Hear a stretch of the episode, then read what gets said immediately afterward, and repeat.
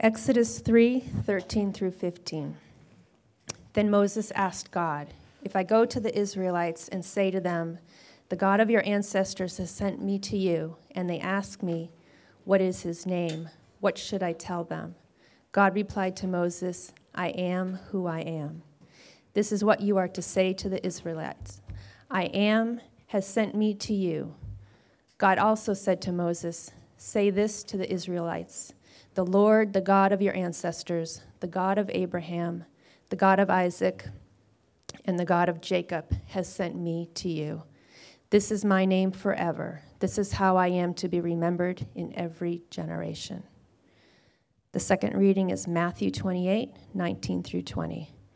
Go, therefore, and make disciples of all nations, baptizing them in the name of the Father, and of the Son, and of the Holy Spirit, teaching them to observe everything I have commanded you.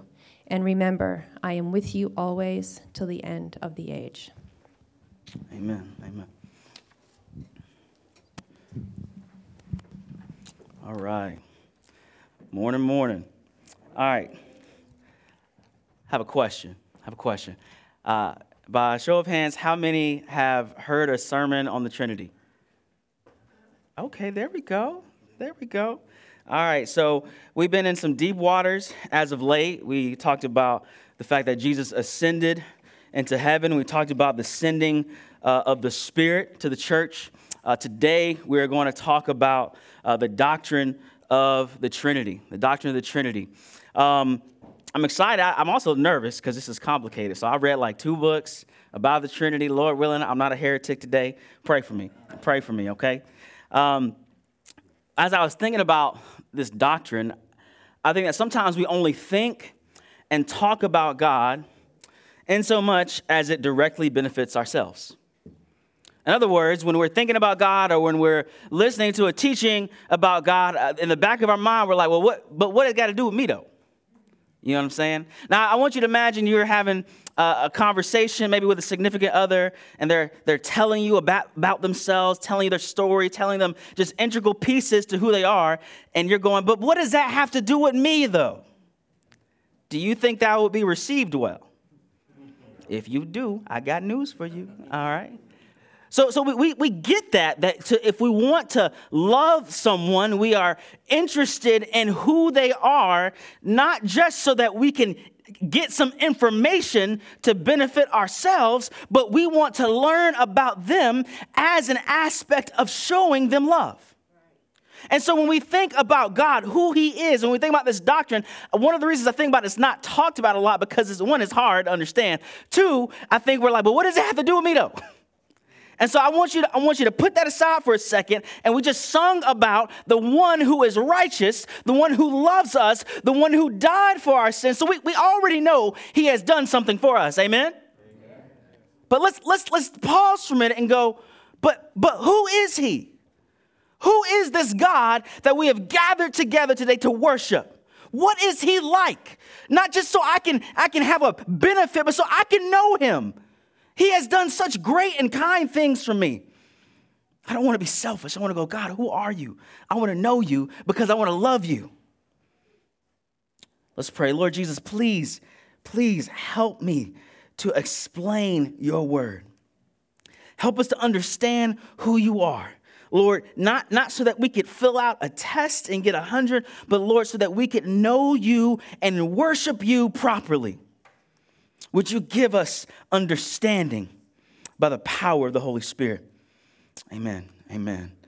All right, so so God, he there is one God who eternally exists in three persons. Okay, there's one God who eternally exists in three persons. So we're going to start with this one God. When when Christine read Exodus 3, 13, it reads, Then Moses asked God, If I go to the Israelites and say to them, The God of your ancestors has sent me to you, and they ask, what is his name? What should I tell them? God replied to Moses, I am who I am. That is what you are to say to the Israelites. I am has, has sent me to you. Now, listen, as you read that text, if you're just being honest, you're like, well, that's cool and everything. What? like, I am that I am. Like, what kind of name is that? Like, if you went out in the streets, like, what's your name? I am. Like, uh, you're being silly. But, so, but, but we, we need to think, what is God trying to teach us? So when, when Moses is asking his name, he's not just like, what do I call you? In that culture, to understand and know somebody's name is a description of that person's character and personality. So Moses is about to go tell uh, the, the people of Israel, hey, we're going to rebel against the, the people who've enslaved you and we're going to go free. And they're like, well, okay, who, who going to help us with that? What's that person like? What's this God like that's supposed to help us overcome these odds? That's a question we have to ask God. When we say, What is your name? When we praise his name, we're saying, What is his character? What is his personality? Who, who are you at your core? And he reveals himself to be I am who I am. Or some trans- translations say, I will be who I will be. Now, here's the deal what this communicates to us is that God is self sufficient and he exists only in himself. Let me, let me explain this. He doesn't need anything to exist. We don't understand that. Do you need food and water? Probably. I hope. You know, you'll find out if you don't get some. Like you need you need stuff, right? We like we don't have any conception of having no need. We need things to exist. Even people who are like, I did everything by myself. They, are probably not accounting all the things that they didn't see that helped them get to where they are going to go. I, I, I, always think about Amazon. Amazon's like, yo, this this big massive empire, and like you could think, man, Jeff Bezos, he just he just did it. And I'm like, well, you know, somebody paid for the roads in order to transport, and it wasn't him, okay? It was y'all. All right, so here's the deal. Like, like even when, when you see somebody who is successful and they could claim, I did this all by myself, if you take a closer look, like now there are pieces and aspects that were given to you that, that you did not do yourself. Not only that, like God is, is, he doesn't need anything to exist, and he relies on nothing. He said, look, he said, in one of the Psalms, he says, if I was hungry, I wouldn't tell you. It's hypothetical. Like, I don't need you, I don't need you to give me stuff because I just exist. Beloved, that he is not like us, right? We have no conception of what that's like. Not only is he self-sufficient, he is unchanging and eternal. When he says, I am that I am, that's that, that present tense, he's saying, I, I always was, I, I am right now, and I, I always will be. There's never a time when he doesn't exist. You can go back as far as you can conceive of, and there exists God, unchanged from the God that we know today.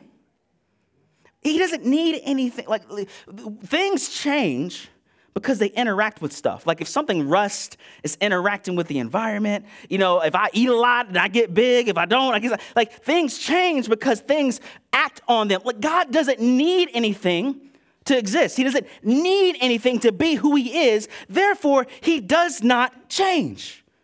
He is not like us. Not only that, he, he is omnipresent. He, he exists outside of time and space because time and space is itself a creation. He can see everything at once. God is here, God is in Africa. God is in Antarctica. God is in Saturn. I don't know. God is everywhere, places we don't even know. He exists and sees things fully. Beloved, he, he is not like us. He is all powerful. There's no power that you could conceive of that is greater than him. Like whatever you think is the most powerful thing you can ever imagine even that thing is dependent on something else. But not so with God. He is not like us. And beloved, because he is not like us, we should not expect to understand him fully. Yeah? If he's describing who he is, I'm like, I have no conception of that. like, I can kind of think about it, but I, I don't know what it's like to be everywhere at the same time. I don't know what it's like to never have a beginning. I don't know what it's like to never have a need. Beloved, this is God. And the other thing is, we are completely reliant upon Him to tell us about who He is. So we, we can't know Him fully, but we can know Him truly. When He communicates Himself to us, we can be like, oh, that's true. I, that, that is true. See, what He tells us about Himself, we can trust. Now, remember, in that verse, Moses said, What is your name? He says, I am that I am. And then there are all these psalms about we praise the name, we praise the name. Like, like that's why that's what that language is. We praise the essence, the identity, the personality, the character of who God is. Then he goes on to say, "Hey, this is my name. I'm this is always my name. Forever, never, never, never, it'll be my name." And then the New Testament actually gives us further clarity into the name or the essence or the character or the personality of God. And in Matthew 28 19, he says, Go therefore and make disciples of all nations baptizing them in the name of the Father and of the Son and of the Holy Spirit. We are, we are baptized into the name of the triune God. Our entrance, sustaining, and remaining in the faith is due to the one God who eternally exists as Father, Son, and Spirit. I want you to understand, God is unchanging. So this, this idea of Trinity wasn't something that was added to him because he's unchanging. When the New Testament reveals to us that God exists as Father, Son, and Spirit, it's not like a new thing that happened to God because new things don't happen to him. He exists as he's, he exists. And so when the New Testament says, hey, hey, this one God, this unchanging, eternal, righteous, holy God, he forever exists as Father, Son, and Spirit. And if you pay real close attention to that verse 19, it doesn't say baptize them in the names. It's not, it's not plural. It says in the name, in the name. Then when we think, now, what, think about name, you got to think back to when Moses said, What is your name? You got to think back to the I am who I am. The, the one God who has revealed himself as the I am is the same God who accomplishes our redemption in the gospel. And this one God is revealed as the Father, the Son, and the Holy Spirit. There is one who exists eternally in three distinct persons. I know you might have heard the language one God, three persons. When you say person, what, what, what does that mean? What's a person? What, like one definition is, is, is an individual, someone characterized by and worthy of love. So a lot of times we have this conception of like God was lonely or something, and he was like, man, I just wish I had some people because I'm just lonely. He's self sufficient. And, and, and he has communion within himself. He actually does, he needs nothing. The Trinity is, is actually an explanation or, or, or, or, a further clarification that he actually does not need anything. Because before all things were created, the Father, Son, and Holy Spirit existed in perfect love and unity. And the scriptures teach that each person of the Trinity has the same attributes because there's only one God. So I, I, had to, I had to enlist some help from some creeds because I didn't want to be a heretic, okay? This is from the Athanasian Creed. You know, Athanasius is my boy. He says, What quality the Father has, the Son has, and the, the Holy Spirit has. So, however you describe the character of God, it applies to the Father and the Son and the Holy Spirit. For, for instance, and for instance, we say God is eternal. So, is the Father eternal?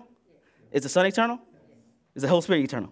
Okay, see, every attribute that we could apply to God applies equally to every person in the Trinity. The creed goes on to say, similarly, similarly, there, the Father is almighty, the Son is almighty, the Holy Spirit is almighty. Yet there are not three almighty beings, there is but one almighty being. And so when we think about the Trinity, I, I, I was reading this book and he's like, they're like, what, what distinguishes them? What is the difference? Is it, is it, is it the character is it different? No, no, no. Is there, is one more eternal? No, no. There is this perfection. But what does distinguish them is only their relationship to one another. Okay? So everyone, every member of the Trinity has the exact same character, nature, will, essence, whatever. Goes on and on and on. But when we think about the, the interrelations of the persons in the Trinity, the Father eternally begets the Son. The Son is eternally begotten of the Father, and the Father and the Son eternally breathe forth the Spirit. Now, I'm, I'm going to explain that, okay? So we start with the Father. The Father eternally begets the Son, and the Father eternally breathes out the Spirit. Now, begetting, like, why are you using this begetting? Begetting is a way of saying that the Son comes from the Father, yet he's not created. They're trying to struggle with the word. He comes from, you're like, whoa, what does that mean? What? Okay, I want you to think about the sun, right? When you see the sun, there's the light from the sun, there's the warmth of the sun. Now let's just say, let's just say, if the sun was eternal, would the light be eternal? Well, yeah, but, but does the light come from the sun? Yeah, well, it, it comes from, but, but if the thing itself is eternal, that which comes from it is eternal as well. It- he says it in another way. In Hebrews 1 3, it says, The Son is the radiance of God's glory. And get this, the exact expression of his nature. Like, what is the Father like? Look at the Son. That's what he's saying. That's what he's saying. So, so, so, so this, and then he says that the, the Spirit eternally proceeds or is breathed out from the Father. Uh, Matthew 10 20, it says, Because it isn't you speaking, but the Spirit of your Father is speaking through you. Now y'all understand, like, like when, when you know somebody, like they, they act like they daddy. Has the, the you know what I'm saying? They got the, the spirit of that person. They just kind of it, it seems that way. But if if the person was eternal, then the spirit of that person is eternal as well. To worship the Father is to worship God. Now, the, the scriptures teach that the Son comes from the Father, but again, he's not created. John 1 1, it reads, In the beginning was the Word, and the Word was with God, and the Word was God. Y'all caught that? The Word was with God, and the Word was God. So the Word or the Son comes from God. There's never a time when God is without His Word. There's never a time when the Father is, is without His Son. Yet at the same time, the Word is God. Therefore, to honor the Son is to honor God. And then we got this teaching the Holy Spirit eternally comes from the Father and the Son. But again, He's not created, He doesn't have a beginning. John 15, 26, it says, When the counselor, that's another name for the Holy Spirit, when the counselor comes, the one I will send you from the Father, the Spirit of truth who proceeds from the Father, he will testify about me. See, this, this eternal procession, this eternal coming forth. So much can be, so like when, when the Holy Spirit's here, we're not like something like God is here. We're like, like who here? God. When the Holy Spirit comes, God comes. Not God Junior, not God like. You, you, feel me? You see what I'm saying? Okay. I know we I know we in some deep waters, y'all. I know we in the deep water. It's fine. It's fine. That's why we have to rely on revelation. We can't, we couldn't come up, I, bro, if I try to come up with this. so here's, here's what I want to highlight again. So we have three persons, one God. And I really want to, to focus on the Son and the Spirit because if we're not careful, we start thinking about them as like junior gods are not actually God. So, for instance, the Son of God is full of God, like John 1 1, right? He was with God and he was God. From, this is from one of the oldest creeds, it's called the Nicene Creed, and it's describing the Son. The Son was begotten from the Father before all ages. So, before anything, the Son is begotten from the Father. God from God, light from light, true God from true God. Like they're trying to make a point, right? Yeah. True God from true God, begotten, not made, of the same essence as the Father through the Holy Spirit. Listen, 2 Corinthians 3:17, it says, Now the Lord is the Spirit. And where the Spirit of the Lord is, there's freedom. That same creed, it says, and we believe in the Holy Spirit, the Lord, the giver of life, who proceeds from the Father and the Son, and with the Father and the Son is worshiped and glorified. So some of y'all like, can I pray to the Holy Spirit? Yeah. is he God? Yeah. And then we have this teaching that the Son of God became human to redeem us. The Son of God, who was with God and who is God, became human to redeem us. John 1:14 it says, "The word, the same word that was with God and was God. The word became flesh and dwelt among us. We observed his glory, the glory as the one and only Son from the Father, full of grace and truth." Or how about the testimony of Philippians 2? It says, Jesus, who existing in the form of God, did not consider equality with God as something to be exploited. Instead, he emptied himself by assuming the form of a servant, taking on the likeness of humanity. And when he had come as a man, he humbled himself by becoming obedient to the point of death. So, a lot of times when we think about Jesus, I feel like we subtly like think about Hercules. Now that was a movie when I was a kid, and like so Hercules, like his dad was Zeus, and his mom I don't know his mom's name, but y'all know what I'm talking about. All right, you know, like and so like Hercules, like he wasn't like as strong as the gods, but he was stronger than humans. He was like, he was half. He was half God and he was half man. I want you to understand that the teaching of the scriptures is not that. Jesus is not half God. Jesus is not a little bit God. Jesus isn't God light. So much so that when one of his disciples, Philip, says, Hey, Jesus, you be telling us a lot of stuff, but could you, if can you just show us the Father? Like, can you just show us what, what he looked like, Jesus? And Jesus said, Have you not been with me so long to know that if you have seen me, you have seen the Father? I want you to understand this makes what Jesus has done so much more significant. That the one who created all things, the one who is eternal, the one who needs nothing, the one is self sufficient. That one took on finite flesh. The one who had no needs became needy. The, the one who does not change allowed himself to suffer change in the flesh. I want you to understand it's not when, when Jesus is walking on this earth, your mind needs to go, oh my goodness, the one who created all things is here. That, I want you to see when it says, and when Philippians 2, when it says that he emptied himself by taking the form of a servant, it means he had these attributes as God, and he says, I'm gonna lay them aside for a minute. I'm, I'm gonna lay aside my, my, my, my, this, this, this unchanging, unneeding, and I'm going to become needy. The one who lives forever, get this, died. The one who lives forever died. And again, the Son is fully God. So you, who died? God. Listen, this, this is the, this is the mind blowing nature of the gospel, and we don't get it unless we understand something about God's triune nature.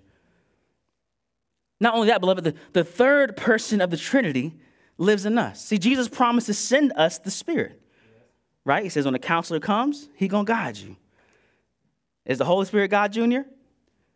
No. Is the Holy Spirit a little bit God? No, he's not kind of God. No, he's fully God. And get this the one who is fully God lives in you and me.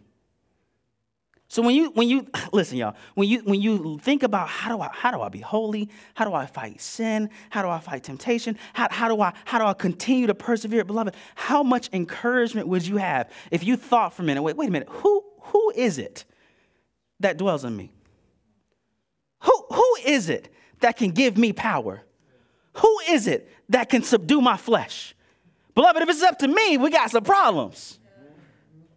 But if the eternal, unchanging, all powerful one lives in me, beloved, I can have some hope. When the Spirit dwells in us, all of God dwells in us. Even Jesus says this in John 14 23. Jesus answered, If anyone loves me, he will keep my word my Father will live, excuse me, my Father will love him, and we will come to him and make our home with him. So when you have the Holy Spirit, you, like it's, it's, this mystery that I cannot fully explain. When we under when we think about it, and I don't know if you ever talked to somebody who's like really smart about something. Like sometimes when I talk to people who run sound, I don't know about no sound, okay? And they be telling me about stuff, and they, I'll be like, huh, you know, like, and but at the very least, I'm like, well, they smart, and I'm kind of in awe how much more they know than me. Like they have my respect because of how much they know that I don't know. When we ponder the being of who God is, and our minds like, ah, what? What it what it's supposed to do is cause us to be in reverence and in awe. He is so much greater than me. Oh, he is worthy of my worship. I don't, he is so infinitely higher than me that I cannot fully understand who he is. Beloved, we, we, we see in the scripture the triune God who created us is the triune God who redeems us. The Father created the heavens and the earth by the Spirit through the Son. So if you go to Genesis 1, it says, The earth was without form, without form and void, and the Spirit of God was over the waters, and then God spoke, and creation came. Right there, you see that the persons of the Trinity are creating everything that you know of. Uh, Psalm 33 6 says, The heavens were made by the word of the Lord, and all the stars by his spirit. That, that, that same God who created is also the same God who redeems. See, God the Father saves us by sending God the Son to die for us and giving God the Holy Spirit to live in us. One of my favorite chapters is, is Ephesians 1.